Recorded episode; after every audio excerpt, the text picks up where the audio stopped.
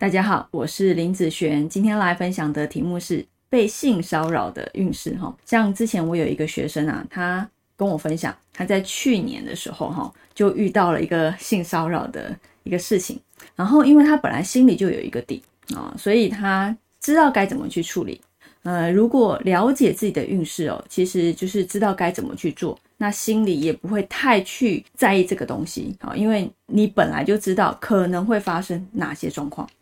好，我们来看看性骚扰，它其实有分两种。第一种呢是异性之间的骚扰，那另外一种是同性之间的骚扰。好，我们先来看异性之间的骚扰，它大部分哦会是属于男生的部分啊，会是属于破财；女生的部分啊，会是属于破关。这个代表是来的人来的这个异性，他有可能是有目的性的，哈，或甚至是啊对你不利的现象。啊，所以其实以呃感情上来讲，好，或者是异性上来说，好，这些遇到的时间都容易来的感情不 OK，或者是所称烂桃花，好，这方面，那当然也就变成性骚扰。还有一个部分呢是啊日主授课，日主授课呢，它发生在男生女生都有可能，好，因为日主的能量太过弱的时候。所遇到的身边的人事物，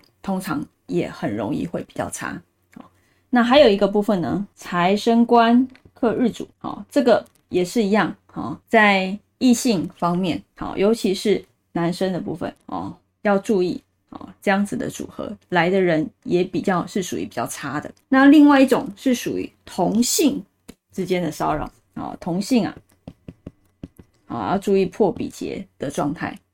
那像我最近就是有一个客人哦，他就是破比劫的时候遇到呃霸凌啊，同学之间的霸凌的状状况啊，所以呢，这个人可能是你的同学、同事、朋友哦，主要是怎样？这个人看你不顺眼呐，哦，那这个人呢，哦，其实主要会是属于平辈的现象，平辈之间所发生的问题。好，一般这个啊我会把它归类在啊，属于异性感情方面，好不 OK 的一些事情，啊，所以这些时间来的人哦，看你是发生哪方面的事情，就要特别的注意和小心，好，心里有一个底，基本上你就知道该怎么去解决，好，或者是该怎么去面对，好，那你的心就不会啊，在想说为什么我会遇到这样子的事，好，一直被卡在那个情绪里面出不来。啊，像我那个学生，他虽然在去年有遇到这方面性骚扰的问题，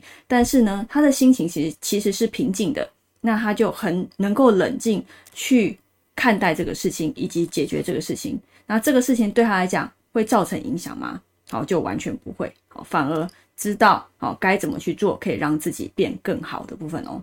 好，那以上这个影片就分享给大家以及我的学生，我们下次见喽，拜拜。